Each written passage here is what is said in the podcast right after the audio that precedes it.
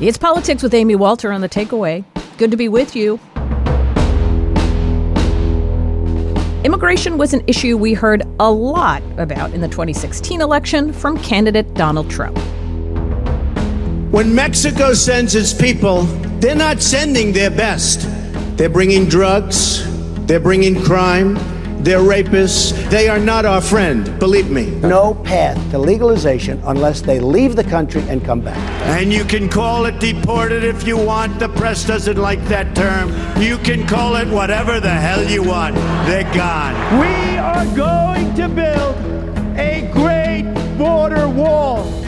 And when he was elected, one of President Trump's first actions was a travel ban on Muslim countries. We're going to take our case as far as it needs to go, including all the way up to the Supreme Court. And let me tell you something, I think we ought to go back to the first one and go all the way, which is what I wanted to do in the first one. And during the 2018 midterms, the narrative changed, but the sentiment did not.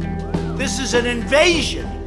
When you see these caravans starting out with 20,000 people, that's an invasion. I was badly criticized for using the word invasion. It's an invasion.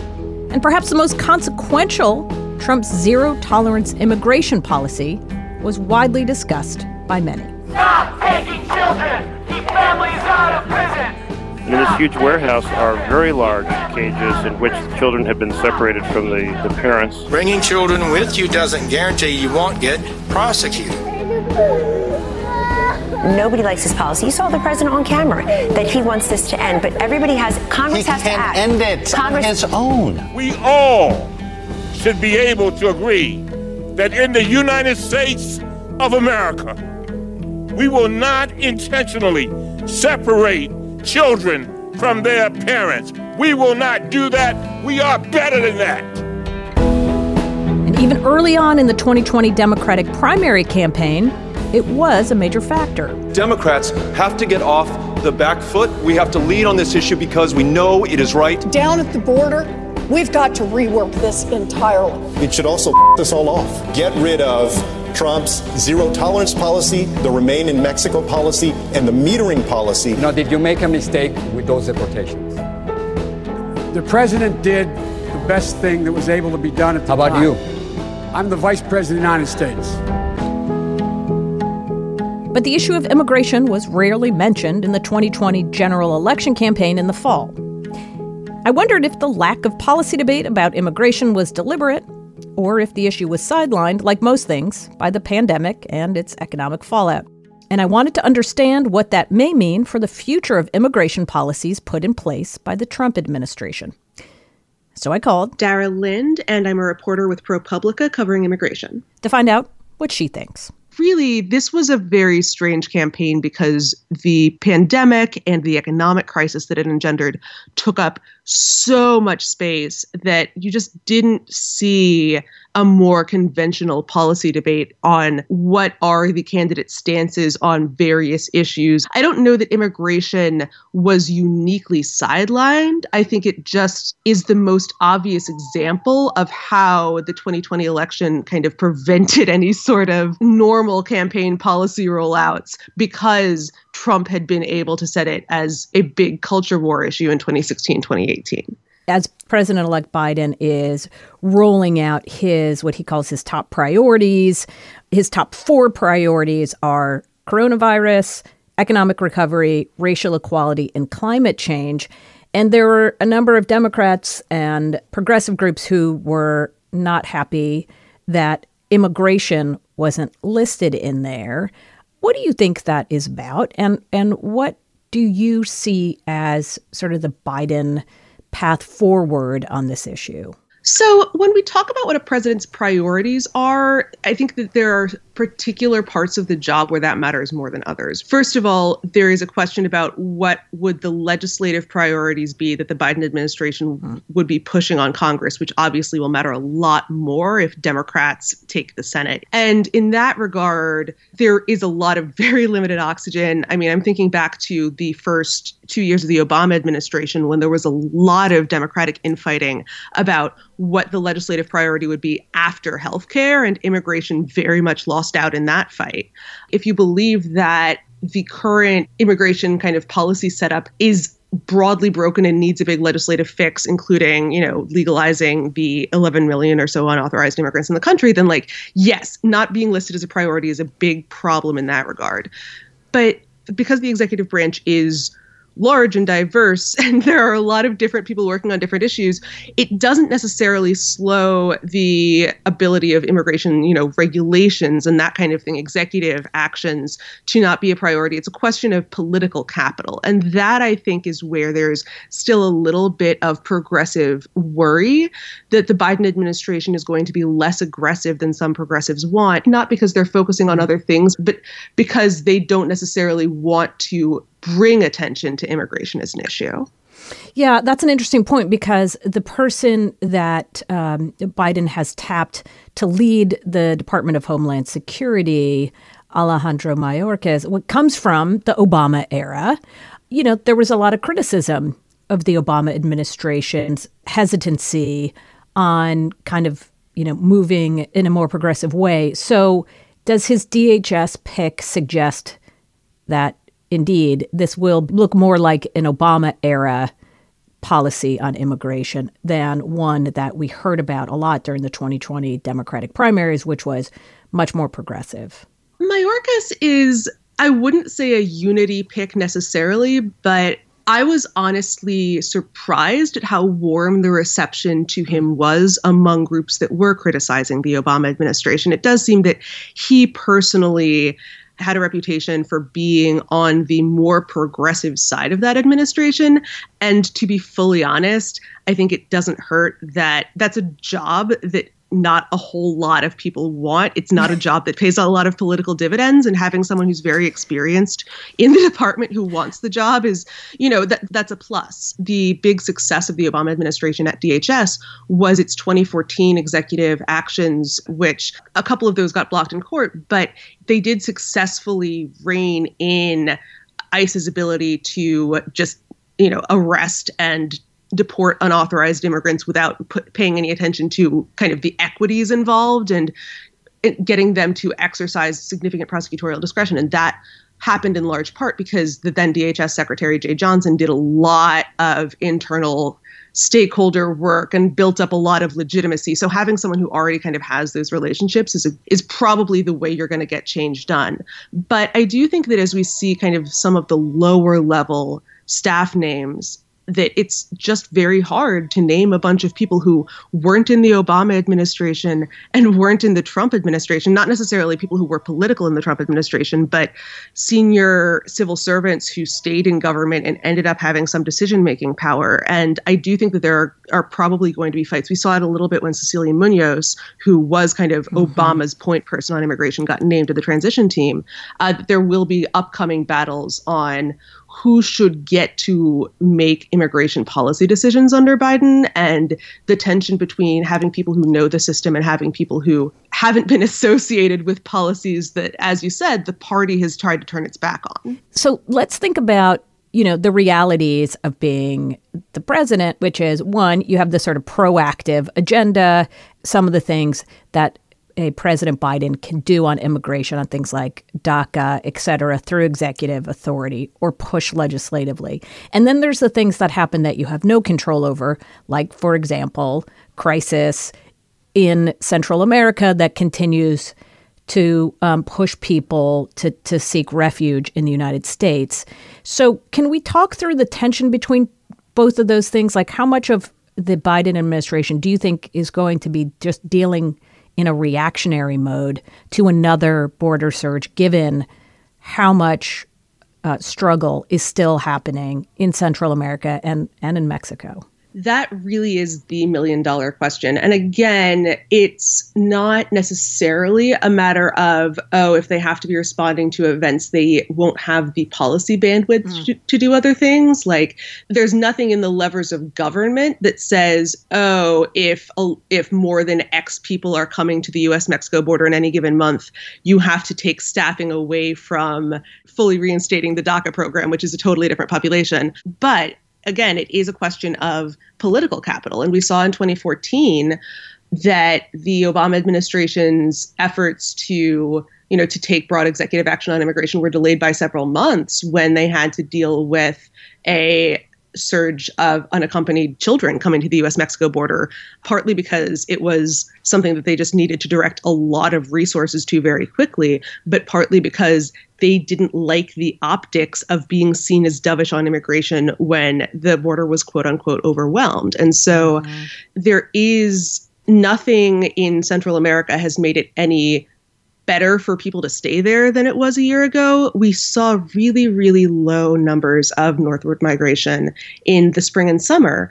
And for a bit, it looked like that was the new normal because countries were really shutting down their mobility policies due to the coronavirus because people were worried about catching it if they, you know, if they moved through a bunch of different areas. But what it seems like in retrospect is that that was more of a temporary pause and that smugglers were deliberately pausing their operations and then restarted them in the fall. And so between that, the economic collapse that has given a made a lot of people just totally out of work and hurricanes that have struck Central America in recent mm-hmm. weeks. There are so many reasons to leave. And even if Donald Trump were still were going to be still in office next year, it would seem that there would be a relative rise from these mind-bogglingly low levels of migration this year. And what we saw under the Trump administration is that relative rise is the point, right? The Trump administration was the victim of its own success at the border in some ways. They had really, really low levels of apprehensions in the first few months of the Trump term as migrants appear to have kind of taken a wait and see approach uh, before deciding whether to leave. And because they couldn't sustain those low levels, they often acted as if they were in crisis footing, even when, you know, hmm. historically apprehensions weren't that high. So if that approach remains, then yeah, the Biden administration is going to be on a politically defensive footing very early on.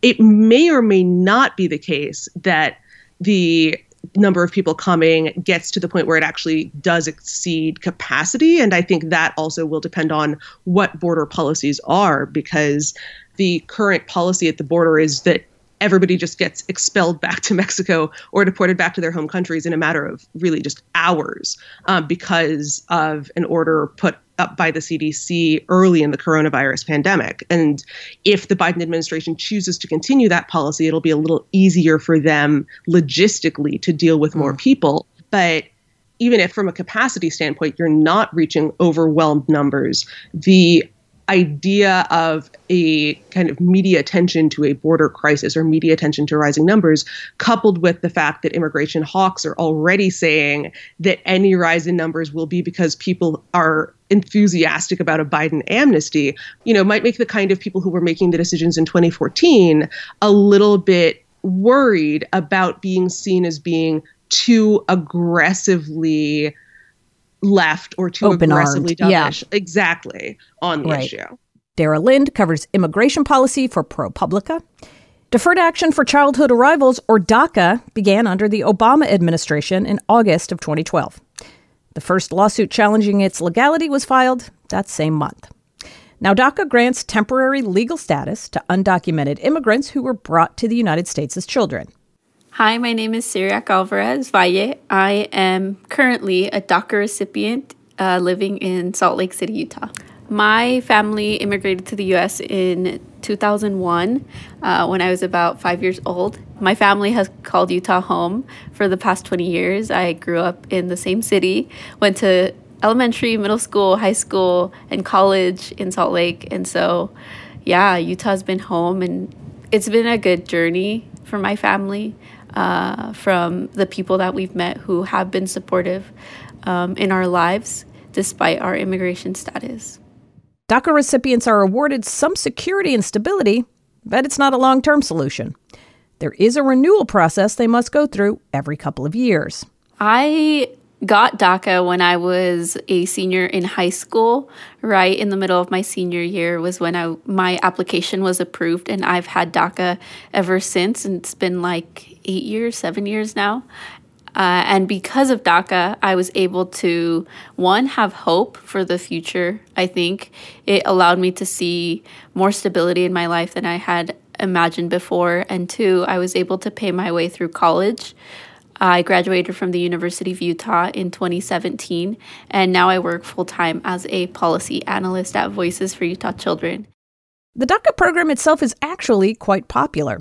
A recent Pew Research survey found that almost three quarters of Americans favor granting permanent legal status to immigrants who came illegally to the U.S. when they were children. Even so, Congress has been deadlocked on the issue, and the DACA program continues to face legal challenges. Hi, I'm Dianne Solis. I'm a senior writer at the Dallas Morning News. I write often about immigration and social justice. It's been a litigation roller coaster for those who hold DACA. There's about 650,000 people who hold DACA, Deferred Action for Childhood Arrivals. And there's new litigation that began in 2018 when the state of Texas filed suit against the U.S. government. Trump was already in office. He'd already announced that he wanted to end DACA. So MALDEF, the Mexican American Legal and Defense Fund, jumped in and said um, they doubted that Trump would adequately defend DACA. So they were going to. And they got 22 DACA recipients together. And so now they're defending DACA. It's been on a slow track, but now next week there will be a hearing in Houston on this litigation. It's the only litigation that deals with whether DACA is lawful. If the judge rules against DACA, what happens then? There are uh, folks who try to bring it to a higher court and argue it. Does it go to the Supreme Court? What what happens? Absolutely. MALDEF has said they will immediately appeal. And we could have this back at the Supreme Court but it, it's unlikely that it would end immediately. The, the MALDEF attorneys feel that it's unlikely that Hanen would immediately end it and that there would be a phase out of the work permits. DACA provides a work permit, a two year work permit, and a deportation reprieve. So, is the only way then to ensure that the DACA program exists without the roller coaster like ride as you pointed out that it's it is entrenched into into law is that Congress has to pass some legislation. It cannot continue in this sort of executive order limbo. That is what the immigration advocates and those that hold DACA want. They want permanent legislation that puts them on a pathway to U.S. citizenship. But as we know, Congress has been in gridlock for uh, a long, long time over controversial issues. All that could change uh, given uh, after the outcome in, in Georgia, right, with the Senate. But could this limbo go on and on? Well, we do have another situation where there is a limbo that has gone on and on. And it's something that's known as TPS, temporary protected status. And we've got Salvadorans who've been in temporary protected status for about 20 years. So there's a history here. There's a precedent here for the U.S. immigration policy to basically go along in this uh, year by year fashion rather than, or administration to administration fashion, rather than being actual settled law. Definitely. There's definite history for that. And for those that hold these kind of limbo statuses, it's very hard for folks to plan their life in one year or two year increments. It's difficult to plan a career, to plan to get married, to have children, if you have the threat of a deportation hanging over you. It builds emotional stress. Dianne Solis, I really appreciate you taking the time to help walk us through this process. Uh, thank you for all you do in in covering it for the Dallas Morning News. Well, thank you for having me. Ciriac Alvarez Valle, the DACA recipient we heard from at the top of our segment, she can breathe a sigh of relief for at least another two years. She learned this week that her application had been renewed. She told us what that means for her personally. With my new DACA renewal, that means I have my uh, DACA card for another two years, which is really great and can help me as I think through my future um, as I plan going back to school. I am going to continue working this year and then applying to grad school programs uh, this upcoming fall, and then hopefully next fall starting school, uh, grad school program. And I think part of that hope does come also from the Biden administration, knowing that even though I may only have a two year uh, DACA, um, renewal, I do I do have hope that one there won't be as many challenges to the DACA program these next couple of years coming from the administration itself, and two hoping for a permanent solution from Congress uh, these next couple of four years.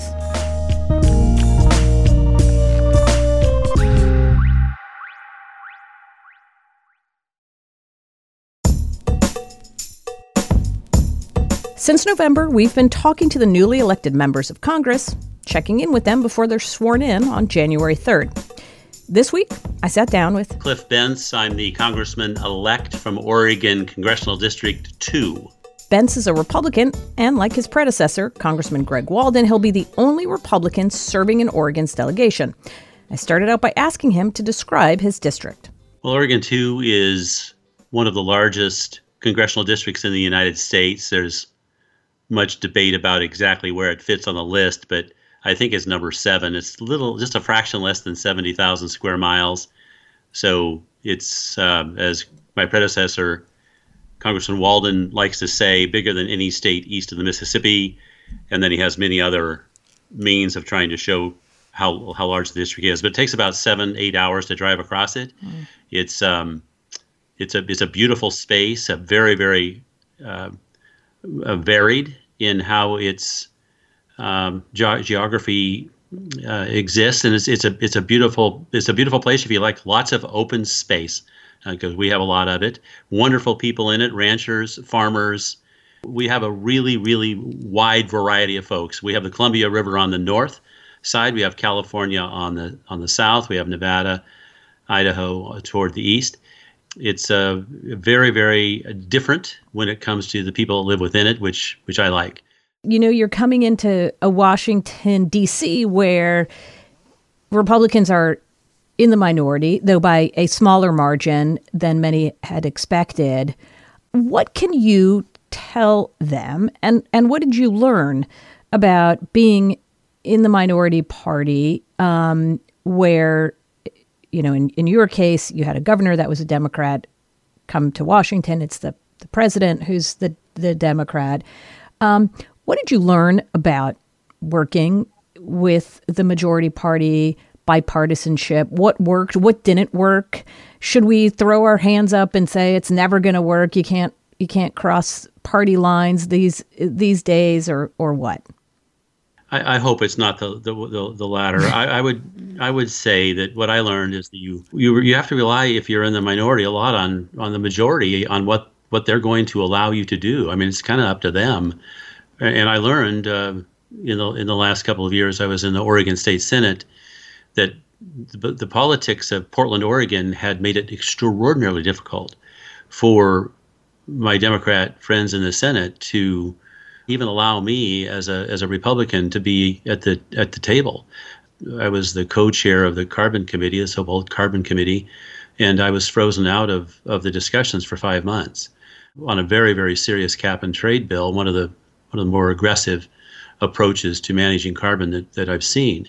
And I was just not allowed. I wasn't allowed in the room, and and that was because my Democrat friends told me later, uh, the folks that put them in office back in Portland didn't want a Republican in the room, and so they didn't allow didn't allow me in. And, and ultimately, that re, that meant that we we actually we we Republican senators walked out to, to deny the Democrats a quorum and thus prevented the cap and trade bill from passing. But I will share with you, and I've told it to everybody, that that's not the right way to do business. The, the right way to do business is try to sit down and work these things out. But if you're not at the table, it's pretty tough to do. But uh, the thing I learned when I was in Salem is that if, if I worked really hard to know more about the issues than anybody else at the table, generally that had a value. And generally, people wanted to hear what you had to say and and if they all viewed the problems as a common problem as opposed to just somebody's problem, one side or the others, uh, then they wanted good thinking and and hard work. And so uh, I'm going to take that thought to, to Washington D.C. and, and hope that, hope that working hard and showing up and thinking and being civil will will uh, will work. Um, I think a lot of people are hoping for the same thing, and and it's it's clear that you know that's something that President-elect Biden is also counting on, and is something that he campaigned on. Um, but he also campaigned on a, a pretty aggressive climate um, agenda, including you know zero net emissions by 2050. I'm wondering, as we think about the issues of climate going forward, the kinds of things you think you could support or work with Democrats or work with an administration getting actually accomplished. Like, where are the where are the places Democrats Republicans could come together on this? There are many things in the climate space that work for large parts of my district that looks suspiciously like adaptation. So, irrigation, for example, is a means of adapting to a dry climate. And we irrigate an awful lot of CD2. And so, if you use words like adaptation and sequestration and innovation, those words resonate with people on both sides of the aisle. And if you can show people that you can save them money uh, by using uh, electric cars, for example, rather than paying for, for fuel, they'll knock you down to get to an electric car. And uh, there's there's many, and th- this is proven by if you go to a hardware store now, how many people are buying electric drills that have a cord on them? No, they'll be buying drills that have a battery because they're so much more convenient. So you need to find those, and there are a lot of them as people get um, you know smarter about all these things and innovation happens uh, that you can you can find common ground and you can move forward on one side of the aisle you'll be saying hey this is because it's saving you money. On the other side of the aisle people will be saying hey it's reducing carbon. And those are the kind of opportunities that exist all over the place. What, what ends up happening people get caught up in the politics of it and uh, that's too bad because that makes it very very difficult. Well and your district um, unfortunately suffered incredible devastation with with wildfires this year.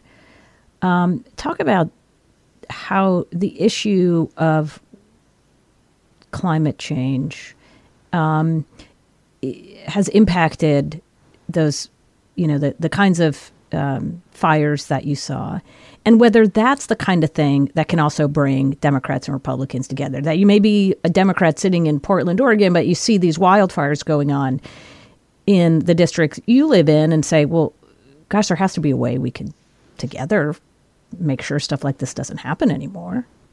One of the problems in talking about forests, most people, myself included, have a very difficult time understanding the sheer scale of the problem because probably if you look at Northern California, Oregon, Washington, you have about 100 million acres of forest.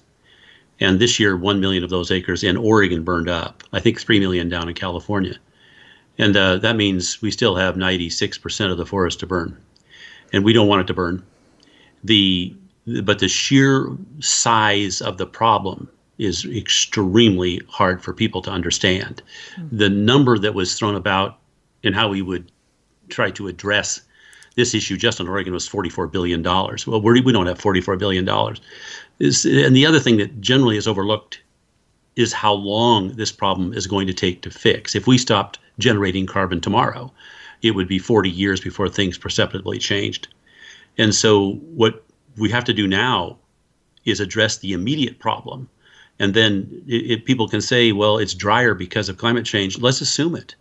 Uh, if it's going to take 40 years to address the issue, and that assumed we stop generating carbon tomorrow, uh, this is a long term problem that needs immediate attention and long term attention. Mm. And so uh, two two approaches, and the first one is to do a, a, you know a risk analysis to let people know what what they're facing and and how how likely it is that their house is going to burn up. We lost 2,700 homes down in Medford, and we lost uh, six 700 homes just outside of Salem to fire.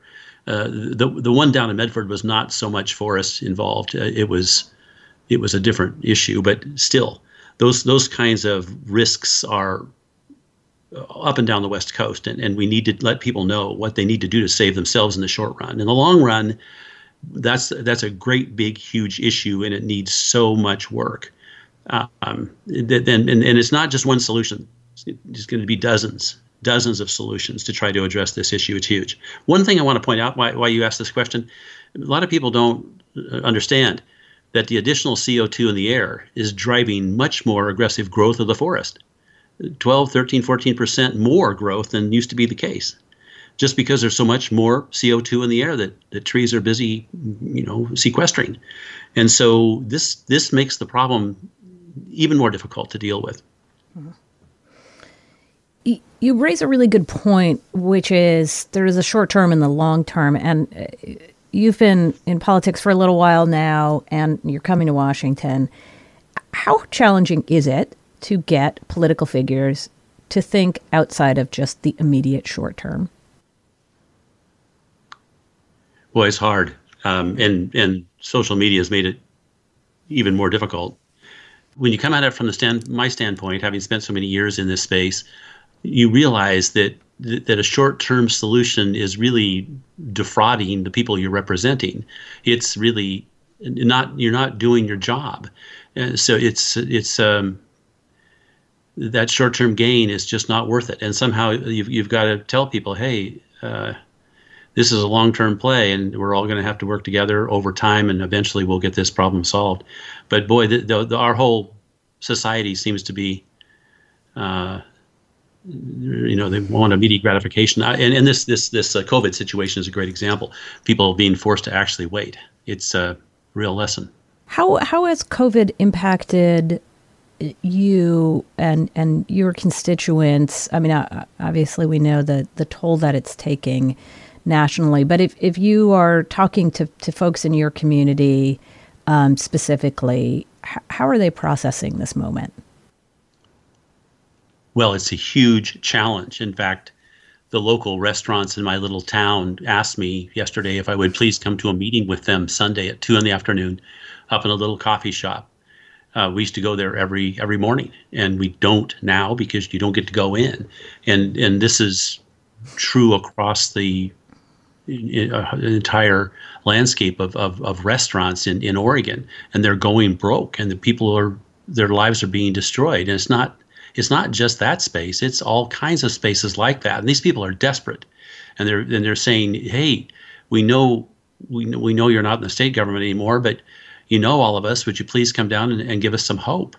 And it's really really challenging. It's this is really bad, and and um, and of course we want the work that they're doing in Congress now to try to help some of these people bridge over the next you know next year because I think it's going to take that to get back to where we all want to be. Uh, but uh, people, some people are doing really well in this situation, and a whole bunch are doing really it's really bad. And so how how we try to help is, is a real question. And you know I'm not sure what I'm going to say when I go down there on Sunday, other than uh, I'll do my best to to, to help. Congressman elect Bentz, I, I really appreciate you taking the time to speak with me. I wish you the best of luck. Please stay safe out there. Thank you so much. And, right. and of course, you also. Cliff Bentz is the Republican congressman elect for Oregon's 2nd Congressional District. It's hard to believe we are just a week away from Christmas and two weeks away from the beginning of a brand new year. But as we toast away 2020 and its many miseries, we also know that we're just turning pages on a calendar. Come January 1st, we will still have a virus raging, people hurting, and a political system in need of repair. That's why we need to dedicate our celebrations this holiday season to the struggles still ahead. To see the new year not as a time to forget, but a time to recommit. Even with the vaccine on its way, we know that getting it out to everyone who needs it is going to test our patience and resolve, and it will test supply lines and distribution plans. It will also test our ability to stop the spread of misinformation and conspiracy theories. Plenty of people who know better are already trying to undercut faith in the vaccine and the lethality of COVID itself. So enjoy that eggnog, light those candles, give out virtual Zoom hugs to your friends and family. But also remember that 2021 is going to test our endurance and patience. That's all for us today. Our senior producer is Amber Hall. Patricia Jacob is our associate producer. Polly Irungu is our digital editor. David Gable is our executive assistant. Jake Howard is our director and sound designer. Vince Fairchild is our board op and engineer. Our executive producer is Lee Hill. You can call us anytime at 8778 My Take or send us a tweet. I'm at Amy E. Walter. The show is at The Takeaway. Thanks so much for listening. It's Politics with Amy Walter on The Takeaway.